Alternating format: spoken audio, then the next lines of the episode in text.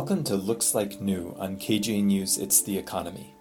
I'm Nathan Schneider, a professor of media studies at CU Boulder. This is a show that asks old questions about new technology. We join you on the fourth Thursday of every month on the old fashioned radio, or you can listen online as a podcast. Looks Like New is a production of the Media Enterprise Design Lab at CU Boulder. This month, our guest is Emma Marshall. She is happiness manager at System 76, a company that actually builds computers in Denver, Colorado, USA. Better yet, its computers ship with a Linux based free open source operating system called Pop! OS, an alternative to Mac OS or Windows. Together, we're going to be exploring the question of what makes computers happy. That is to say, what makes computers whole and, and healthy um, and, and happiness inducing machines in our lives. A lot of us spend a lot of time with our computers. I know I do. Um, it was when writing my second book uh, that I really decided I needed a change. The book was about Occupy Wall Street, so I'd been immersed in a world of people who were resisting corporate greed and corporate power, and I got sick of the corporate lock in of the machine I was living and working in every day.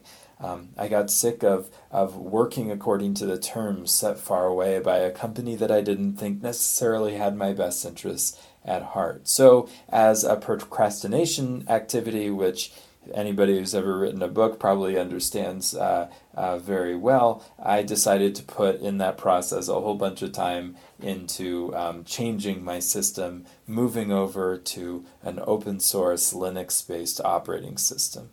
This opened up a whole new world for me. Uh, this is something that's now kind of an ongoing part of my craft and process and, and has been really generative for um, thinking differently about technology and its role in our lives. Um, every few months now, I still try out a new system, and, and Linux isn't just uh, a single monolithic uh, uh, thing. It's it's a whole family of of different options and possibilities created by communities free open source software, which you know, Linux based operating systems are, um, is a kind of software where the code is open and freely available, where people can um, can explore uh, the the technical insides of the software. Um, I myself am not a, a, a, hacker or a developer, so I, I don't have the skills to do that. But I really experience open source as community. I've gotten uh, uh, into relationship with people who do do the development work and, and the improvements and and uh, uh gotten to know people all over the world who are working together uh, to build tools that are freely available for people to use. Some of them are working in companies, some of them are working on their own. There are all kinds of different motivations, but through this software commons, through this uh, shared information resource that that um, we have together and that we can use together. Um, communities form and have produced some of the most powerful uh, uh, technologies on the planet. You know, these this is the the kind of operating system that's running the largest supercomputers and most of the internet servers, um, uh, and, and all of it's free.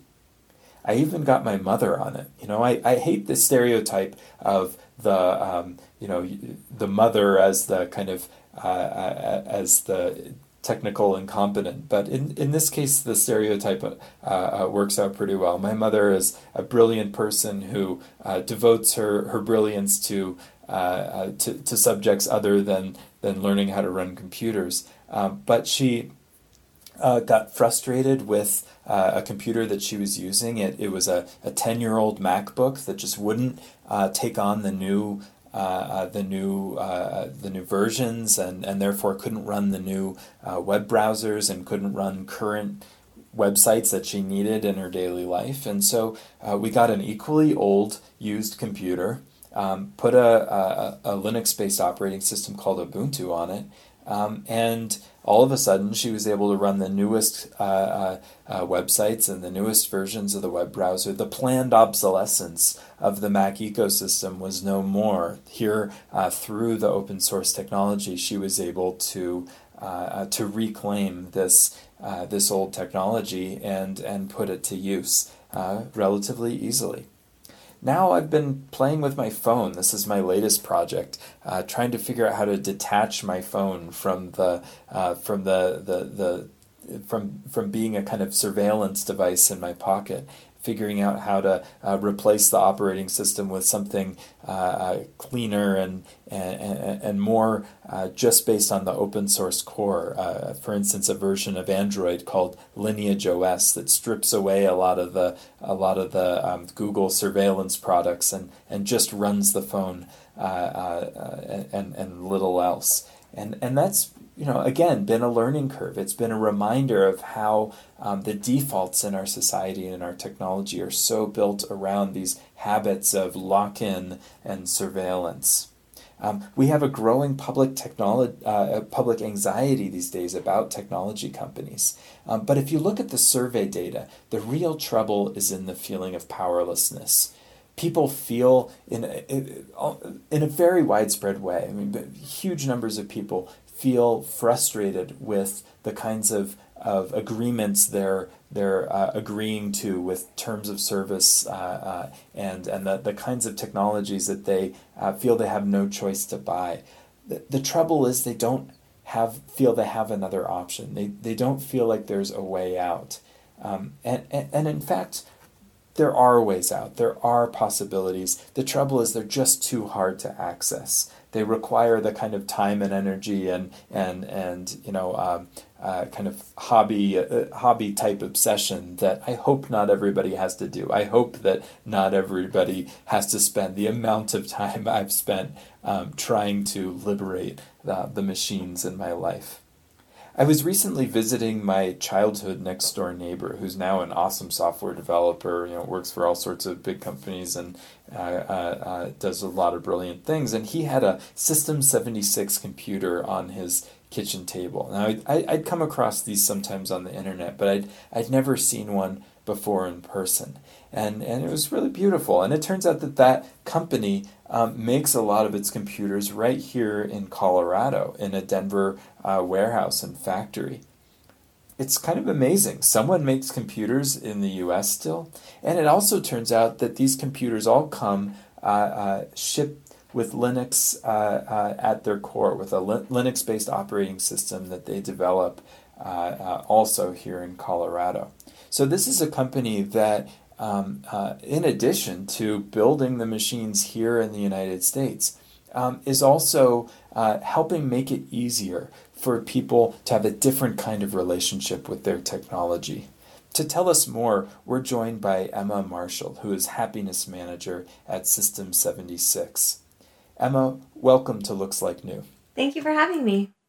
Absolutely. Now, I've never met a happiness manager before. Can you tell me a bit about your day to day life at System 76?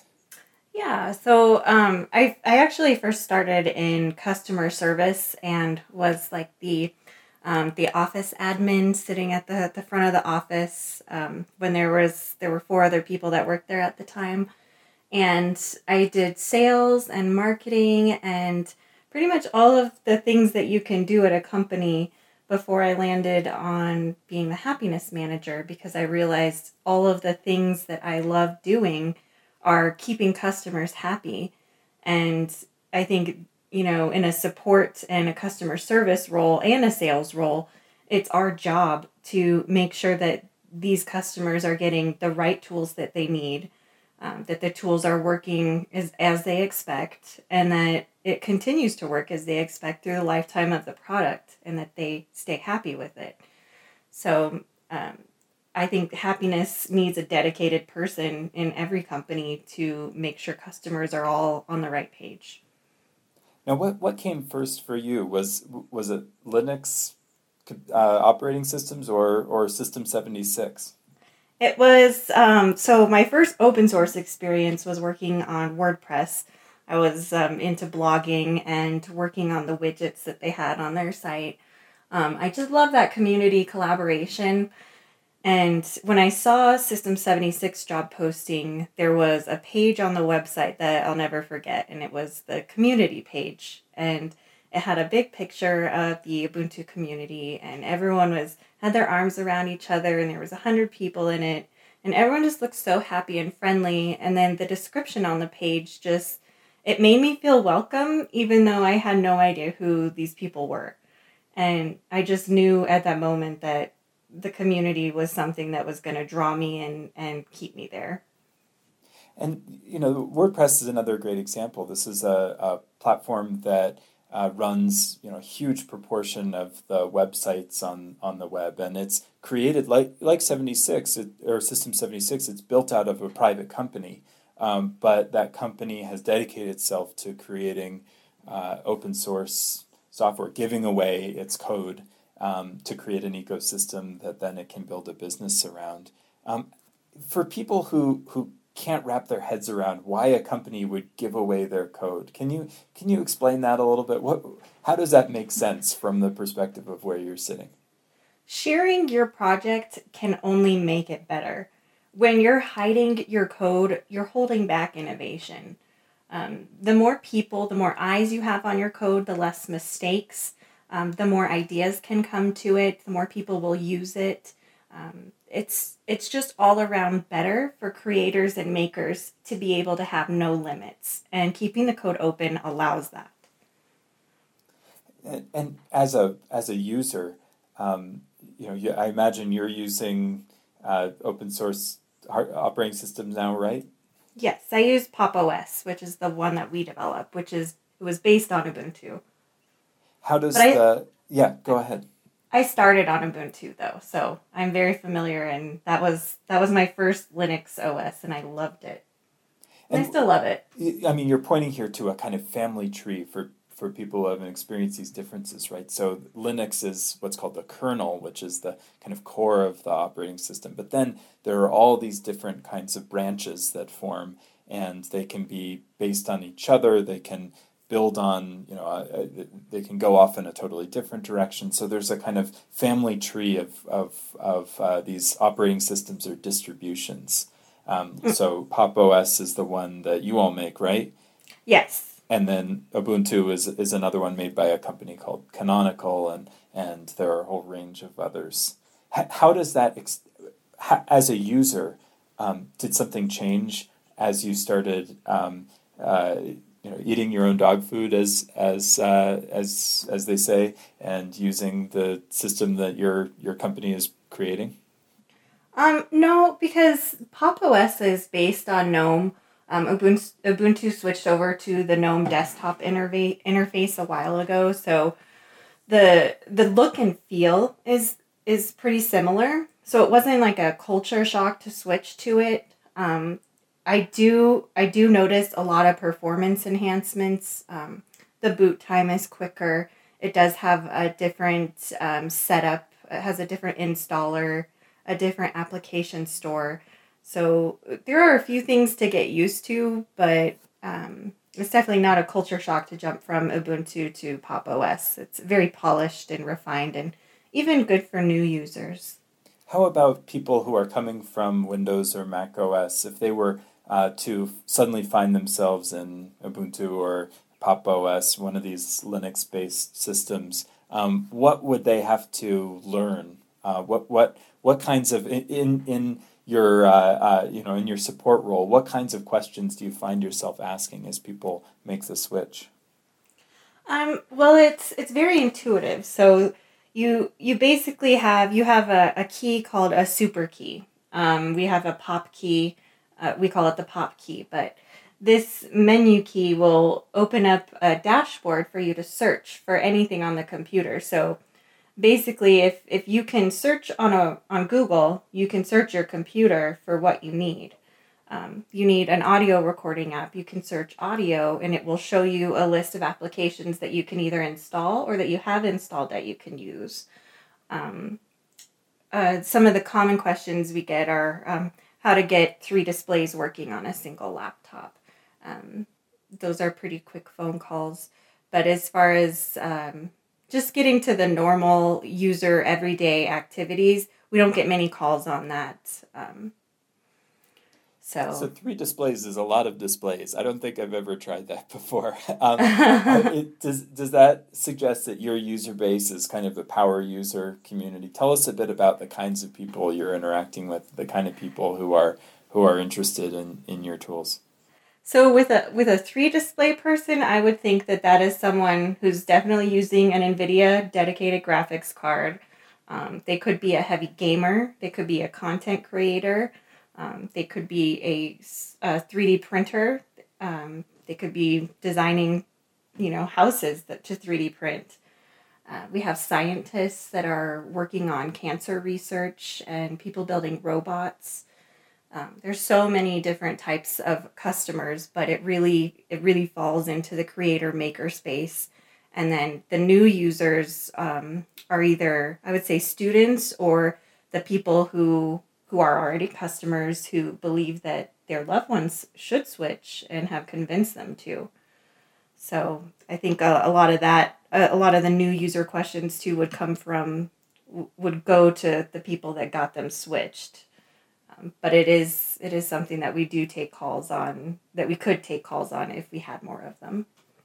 And, and where do you turn to for customers? I mean, is there are there particular channels where you advertise or where you where you seek people out?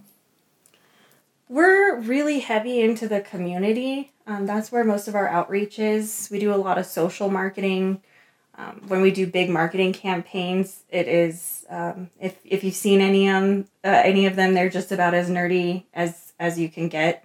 Um, so I mean, if they were on TV, people might not understand um, the the storyline to them, but anyone that is a fan or a creator or a maker can really appreciate our type of advertising. But it is a very unique type of advertising that we do.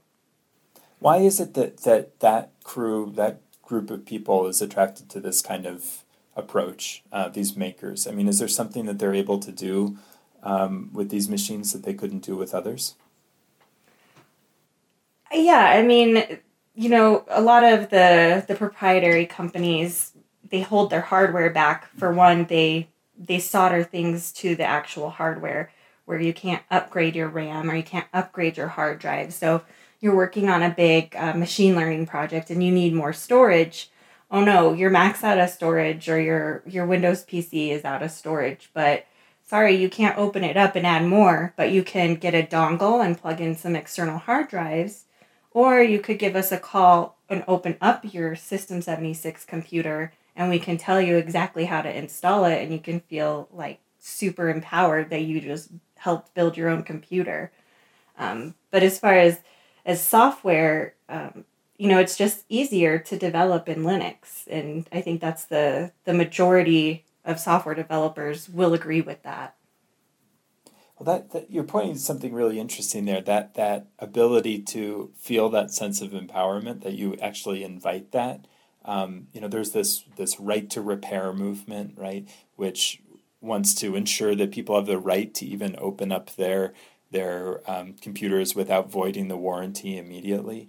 Um, right. And and yeah, and, and, you know when something breaks on on a Mac, you know usually the idea is you take it to the Mac store. They don't really fix it; they just replace it. Um, they it, it seems like you can't even do that if you wanted to. Yeah, we. I mean, we would definitely replace the computer if we had to, but our our customers actually prefer this I like the way you worded it the the re- right to repair movement. Our customers like it, um, and it's something that we're we're going to continue as long as we can. You're listening to Looks Like New on KGNU Radio. We've been speaking with Emma Marshall, Happiness Manager at System 76, a company that builds computers here in Colorado. We'll be right back.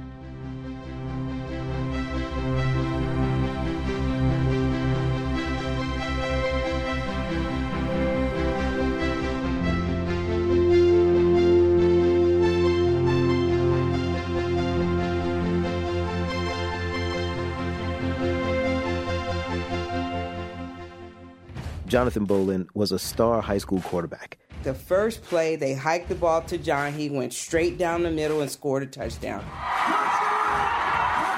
Then came the concussions and the consequences. The slowiness, the fog, you know, the stomach ache. You usually throw up after a concussion. The blind side of school concussion rules on the next Reveal. Tuesday afternoon at 4 o'clock on KGNU.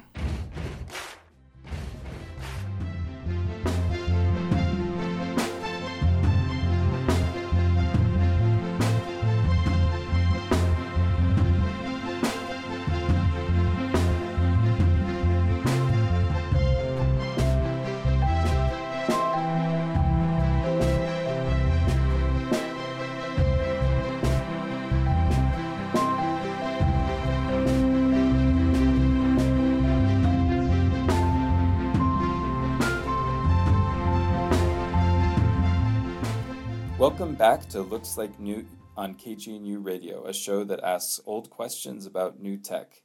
This month we're speaking with Emma Marshall, who's happiness manager at System 76, a company that builds computers in uh, Denver, Colorado, and, and its computers ship with Linux, a, a free open source operating system. Emma, can you tell us about the story of this company? Where did it come from, and, and how did it start making computers in Denver? Well, um, Carl Richell is our owner and founder, and he started this um, company in his garage.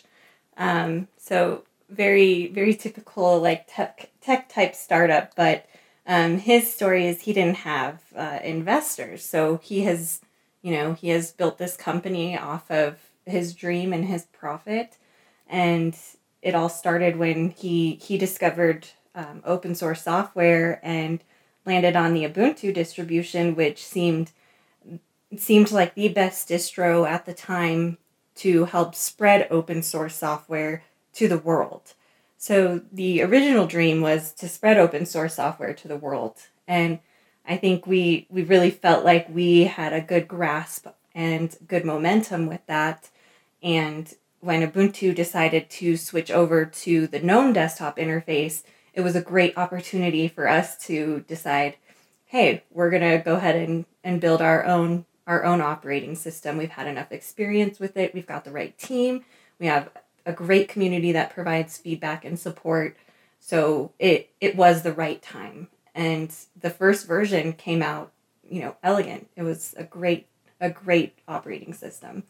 So we we really pushed and focused on that for about a year and a half. And um, for three years, they had been working on prototypes for open hardware.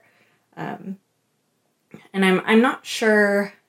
I'm not sure where the idea came from. A lot of things just are like, let's do this. And then, you know, next day the project begins. Um, so I, w- I would love to know the backstory of the conversation that, that Carl had with, um, with Kate on that, but not 100% sure. Um, so anyway, the, the open source philosophy didn't have to stop at software. You know, the, the hardware is also something that we found that our users can't stand to be limited on. Um, so we like to offer machines that have the, the best configurations, um, the most hard drives, the most storage, the fastest CPU, um, as much power and performance that a customer could have to be able to be free to create. And also, um, we want the design of the hardware to be something that they can create. We know our customers love to 3D print and they love lasers and you know the the design of this computer is open so you can you can download the code you can print the design you can change it we've actually had people provide suggestions on making it better and that helps companies grow so I don't. I think open sourcing can only help the company, um, especially with the hardware. We are continuing to make it better, um, and also with with us being able to change the code so often to be able to change the design, that enables us to have a quality product constantly instead of having to wait a hundred. You know, we have a hundred pieces of this one version of something, and oh my gosh, it didn't work out we're not going to use those 100 pieces. We're going to modify it after that first or second customer told us that something went wrong. and then we're going to recycle those other pieces and start over. Um, so I think I think the open hardware is is something that it empowers us as a company and it empowers our users and it empowers creators and makers. I mean, it, it's a it's a powerful thing you just said there um, uh, at the beginning, which is that you decided you were going to make an operating system, and then before long you had one. Um, you know, that's that's kind of a shocking thing because for uh, the model of the you know the major operating system creators, it's like the biggest undertaking imaginable. You're starting from um, something close to scratch. You're building this whole propriety thing, proprietary thing that's in your company. Um, but because of this open source model, you're able to draw on uh, existing projects and you're able to tweak and adjust and deploy your own operating system relatively quickly, right? Right, and then we're able to um, we were able to build a team around the type of operating system we wanted to build. Um, this operating system that was designed specifically for developers, creators, um, users who want their computer, you know, their software to stay out of the way while they're busy creating, um, was something that we think the world needed. And this is something that you don't have to have a System 76 computer for. Uh, you can just download it on, on any computer. Is that is that right as well? Right. You can download it from system76.com slash pop. And you can also view the code, um, submit bug reports, and there's a chat, that chat.pop-os.org, where you can um, speak directly with the engineers that are actually working on the operating system every single day. Now, does this create tension? Like, um, you know, we've talked we've talked a lot about Ubuntu. That's another private company that is uh, putting a lot of investment and developer hours into building their operating system. Um, do they ever complain? Why are you building this this uh, competitor off of our code? See, that's the the beauty of open source is the the complaints it, it really doesn't matter if they are, they aren't. We have a very great relationship with um, Canonical and Ubuntu. Um, but the spirit of open source is to encourage and empower and collaborate. It isn't to bash other people's projects or um, get upset that someone's doing better than the others. It's a good for them. Look what they're doing. You know, they're, you know, Canonical is focused more on business enterprise server markets. So it, it isn't like we're completely um, uh, performing against each other right now. We're not competing against each other. I don't feel like, um, mm-hmm. as far as uh, from a financial standpoint. Have you have you been in the opposite situation where some you've built something and put a lot of energy into it, and and somebody picks it up and builds something else with it, or builds a competitor with it? Not that I have seen, actually. Um, we've had more collaborators than um, than villains, I guess. What about the the the production of the hardware? I mean, this is something that um, you know, I, someone interested in in the tech world like is almost kind of foreign, and it's literally foreign because by the time I, I got interested in, in computers and technology, we were already producing most of the of the hardware offshore and uh, uh, you know, mo- outsourcing that to uh, very far away places. Can you can you tell us a bit about why System seventy six decided to start building in the United States and in Colorado? Well, it. I mean, we all live here. It is. It is nicer to have more um, quality control um, and support our U.S. economy. Um, trade tariffs are unusually high and not it's not helpful for advancing creators like us. Um, sourcing it locally also helps the U.S. economy. Um, and being able, the pride to be able to say that it's manufactured in the city that I live is something that it you can't put a price on that. And that's something that I walk out of the building every day, and I am I am more proud to work there, mostly because of that reason, because I know that we're doing something bigger than just than just open source and spreading software and getting quality computers into people's homes. We are helping the economy. And is is it not um, kind of infeasible? Do you have to charge higher prices because you're you're building here in the U.S.? I mean, that's always the fear, right?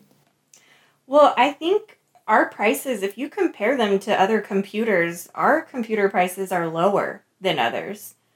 And we even provide better support packages. So I think I don't think pricing is, is as much affected as we thought it was going to be.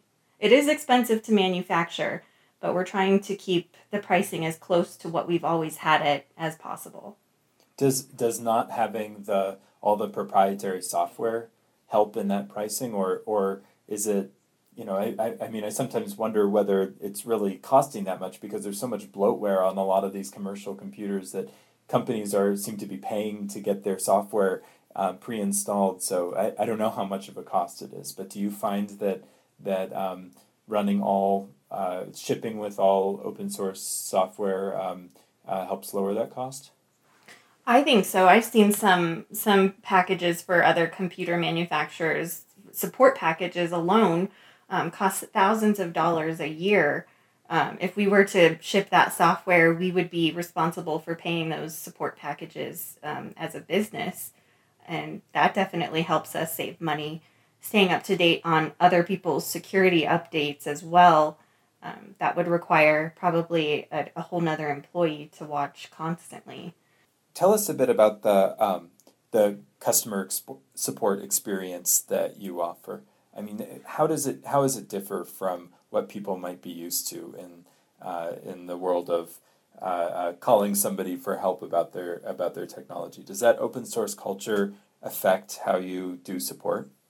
Oh, it definitely does. If you if um, you were to call our support line, you get a human on the phone um, you get a human that answers your ticket, like and you get uh, not not immediately. We're we're getting there. We're okay. hoping to. we try to have the quickest response time as possible. Um, but the the approach that we take um, is called the happy approach to tech support. So um, the first the first reaction that you're gonna get is um, you're gonna get one from a human It's going to be a nerd that is part of the community that you may have chatted with or run across on Twitter or Reddit or um, any IRC channel. Um, they're going to be someone who likes to tinker with things just like that, uh, just like the uh, the user calling, and they're going to be uh, they're going to have a good attitude, which is what the A in happy stands for. They're going to be patient, which is what the P, the first P stands for. They'll be persistent, keeping your case open until it is completely resolved. And they're going to be themselves. They'll be you, unique. So that's that's the type of support that we're providing. And you know, there's a lot of empathy. We're we're putting customers' happiness in front of the warranty and in front of the proprietary software, in front of all the other daily things that they have to worry about. We're just going to focus on the human and what they need to get solved. Now, for, for a lot of uh, open source companies, they're actually using um, support as the main as the main revenue source, right? If they're giving away software, um, maybe support and, and customization is is what they build their business around. You, you're a little different because you're also selling hardware. Are, are you doing that kind of intensive support and customization work as well, or are you really focusing the, you know, your business model around around selling the hardware and, and just supporting what you sell? Well, financially, we are focusing on selling the hardware. Um, our support packages, if you look at them, none of them are above $300 for desktops and laptops. So for up to three years, for less than $300, I, I challenge anyone to find a better costing support package, especially when you can have a team of humans that are ready to help you with simple or complex issues. And there's something about I, I mean are those those support humans are are they all in the same building as the people who are writing the code? Uh, yes, we're actually my team is in the factory part, so we we can run over to the lab we can run over to the build bench when a customer is like hey what's what's the status of my computer they can be like well it's got the ram it's got the hard drive but we still need to turn it on and make sure it works um, and then the engineers that are writing the code are just across from us. So um, they, we can just yell over to them if we need to. Um, we use Slack as a main form of communication. So the, the communication with the engineers, um, the people that write the code, is, is very open across the company with everybody. Uh-huh. And I, I mean that's a striking thing. Like one one thing that that um, really changed for me in getting involved in, in open source software was was suddenly not just doing support with people who are solely doing support and are off in a different country than the people who are building the thing, but actually, uh, uh, in many of these cases, support is talking to the people who built the thing.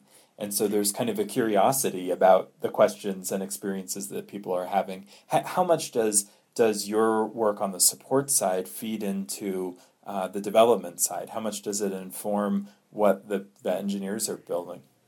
Um, it is direct feedback to, you know, it goes directly to the engineers, it goes directly to the product designers. Um, we have a bug tracking system and we have a, a specific spreadsheet that tracks only issues related to Thelio. So um, anything that comes up is tracked very carefully and changes are made fairly quickly based on that feedback. So all user based feedback and feedback from the teams that talk with customers directly. Great. Now, tell me a bit about where the, the company is going. Um, what is the vision? What is the, the, the, the scope for it? What, where are you hoping to be in however many years you're looking toward? Or are you just very focused on the, on the present? Well, we are looking forward to the future. Um, right now, we really want to perfect the Thelio line. Um, there Tell us are about some, that line. What what is it? What are what is that? Thelio is the U.S. desktop line um, that we manufacture here in Denver. It is designed with a couple little um, nerdy aspects in mind to cater towards our audience. Um, it has a unique wood panel finish, um, and it it offers an AMD or an Intel um, base, so you can choose if you'd rather have an Intel CPU or AMD. Um, we have a, a server size, a mid grade size, and just a everyday user type of Thelio. Um, so basically, the graphics cards and CPU power will define which class of Thelio you want to be in. And you know, there's a couple nerdy quirks on the design, like the the air outtake is uh, it's the date, it's the time of the Unix epoch, it's the solar system um, at that time. So if you if you look at the back of it, it's very specific and unique, and that that code is open source. If you wanted to laser that onto something else, um, also the founding time of System seventy six, that solar system is on the bottom of the machine for the fan outtake. So you're basically um, putting the start date on your computers here. Yeah, yeah, definitely.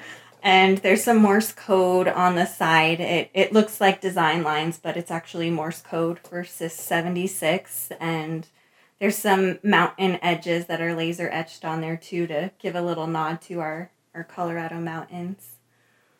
How many people actually pick up on that? Um, the Morse code, I I think maybe I've had three people out of like 500 that I've looked at it in person with.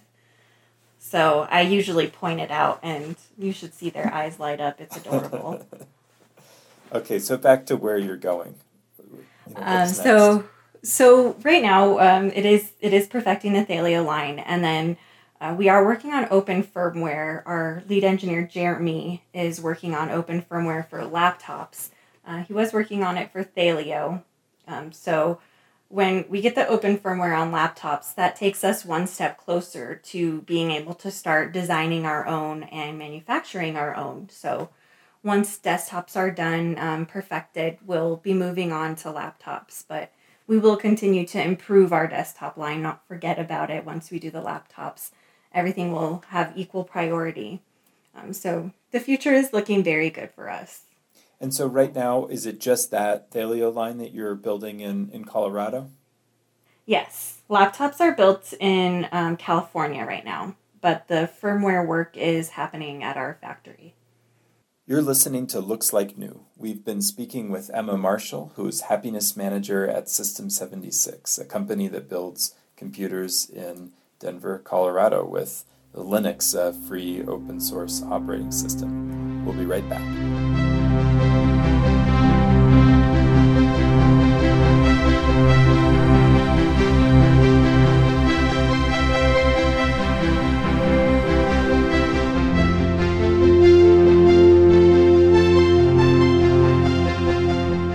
This program is brought to you by the KGNU Listener members and by Quish Sustainable Wealth.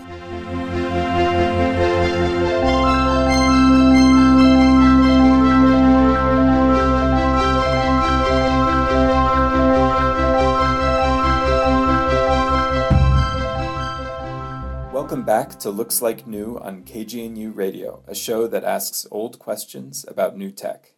This month we're speaking with Emma Marshall, who's happiness manager at System 76, a company that builds computers here in Colorado. Emma, you, you recently published a blog post called I'm a Woman in Tech, Please Hit on Me, Said No Woman Ever. Can you Oh tell us a little bit about can you tell us what inspired that?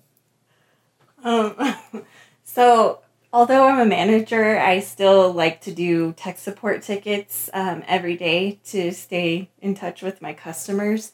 Um, and I thought since I was doing a reduced amount that I wouldn't come across anything like that anymore. Because over the years, it's just been annoying and I haven't said anything. Um, but so for this specific one, it was I think it was someone someone called me the they said, "Oh, that's how you guys operate. You like to have the office hottie break the news to you about a bad about a bad situation or about a product delay." And I was just that wasn't that wasn't directly hitting on me, but that has happened a lot of times, and I think it's it's inappropriate in in our field of work. Um, one because I'm not expecting it. Two, I'm I'm not in a line of work where where any woman should expect that. Um, and I just don't think it's a relevant conversation topic in a tech conversation. Um, so th- those types of situations they make me uncomfortable, annoyed, mad, and I think I I was venting that day. But it was after a series. I think it was like three or four times in a week that I had experienced something, and then that last one where he called me the office hottie kind of set me off. I, I can see why. I, um, and and you know this, but it does it points to a larger phenomenon, which is you know in this world of open source, uh, of uh, apparently free and participatory um, communities. Um, the the I think the last Git GitHub open source survey, the respondents were something like ninety five percent male. Um, do you have any uh, uh, any tips, especially for women who might want to get involved in the in the open source world? Any survival strategies, any thriving strategies that have enabled you to to be part of this? Because sometimes you know the kinds of things you're describing are, are not uncommon, unfortunately. Yeah, I mean, I see, I follow a lot of women developers on Twitter, and here their stories are way worse than mine, and it is it's sad. But the fact is, the five percent thing is real, and that is holding back innovation in the software world. Can you imagine if fifty percent women were developing code? What kind of applications we would have that would help our families and our lives? There's just ideas that women have and emotions that we have that we could bring to software that is that we're missing out on. So my advice would be be strong. You know, it it is hard. It was it was really tough for me to work in an office full of men. I was I was delighted to have the first um, girl join our team. Um, she was it was Kate the designer. When when I had another woman, it was just an instant weight off my shoulders for some reason just knowing that there was another female presence.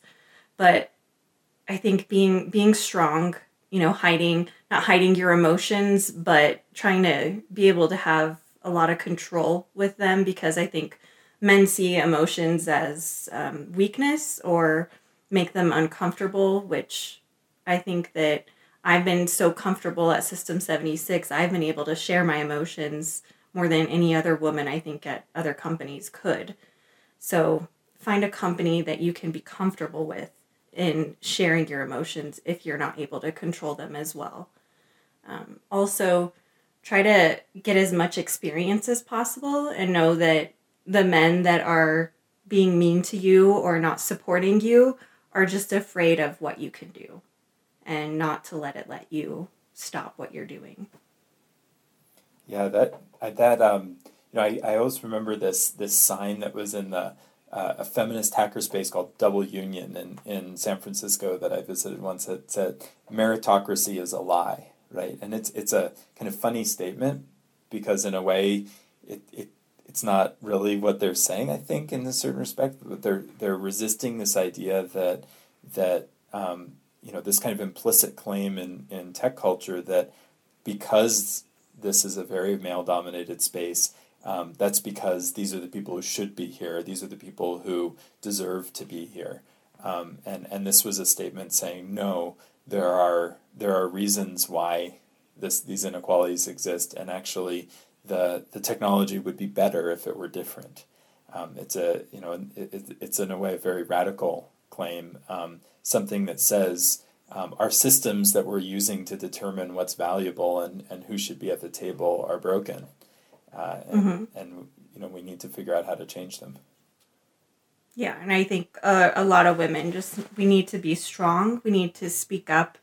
We need to um, just put our faces out there more. I think women need to see other women participating, and we can all group together and help each other through all the hard times that we go through that men don't have to go through.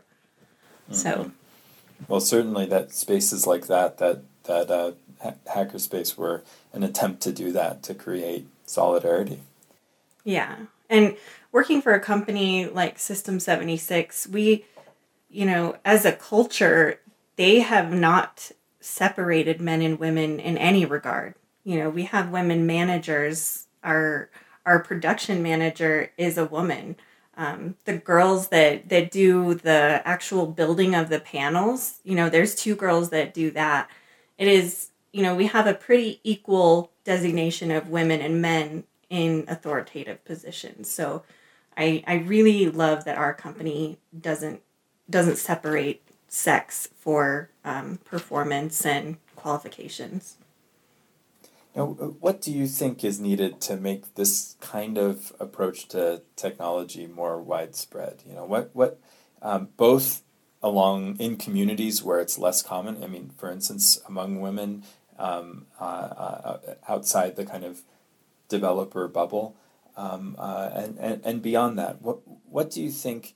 You know, what signs of success have you seen um, with people adopting uh, this approach to technology uh, who might otherwise not? Well, I mean, we are we're going for the manufacturing in the U.S., and I think that that is a very bold movement for a company. Even developing our own operating system. I think these bold decisions have had have had input from everyone in the company and it doesn't matter if you're male or female, but including all the voices is something that will help all the companies grow. Now, if somebody is listening to this and is kind of curious, they're thinking about getting a new computer, and you know they're they're interested in in trying something new. Um, how would you recommend they proceed? They you you don't have a System seventy six store next to the Apple store, right? How, how can hmm. people uh, uh, try this out and see if it's for them?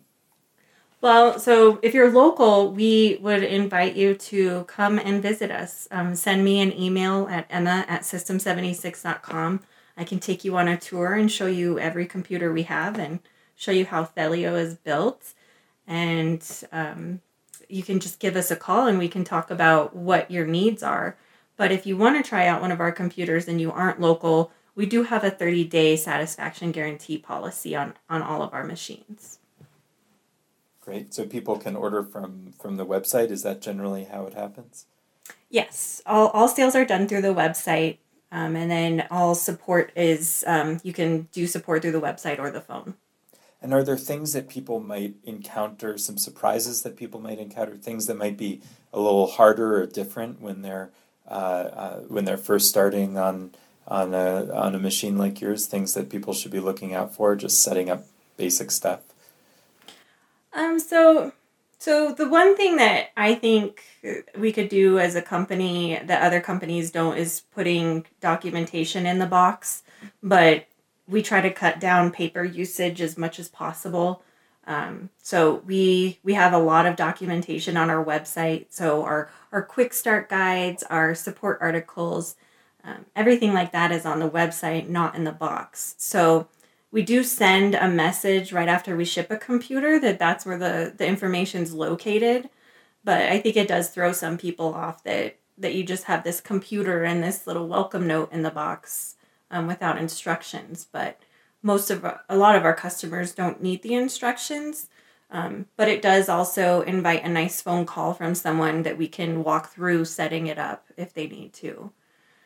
So Yeah, I mean, maybe it- it's surprising how few machines now come with any kind of print, printed instructions.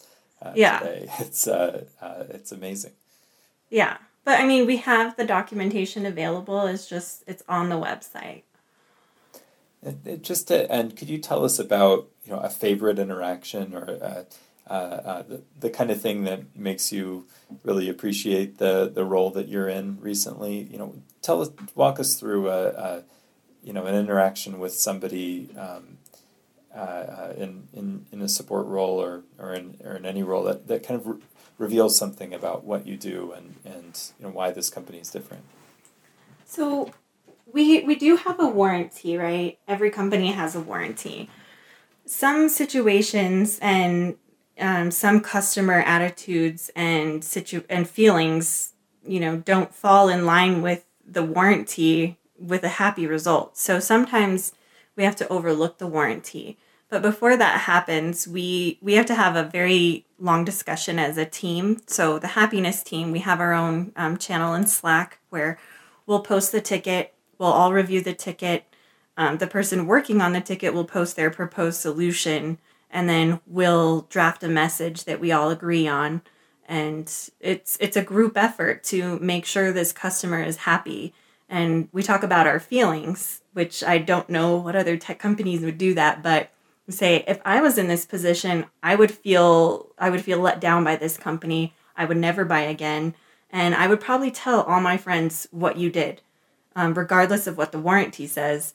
You know, when people are upset, no one else is going to go read the warranty. They're going to listen to that upset person. So we make decisions based on happiness. And I think our, our daily conversations in Slack are a great indication of, of how we are committed to that. Thank you so much. Now, what's the best way for us to uh, to follow your company's work and your work? Um, you know, where can people go to learn more?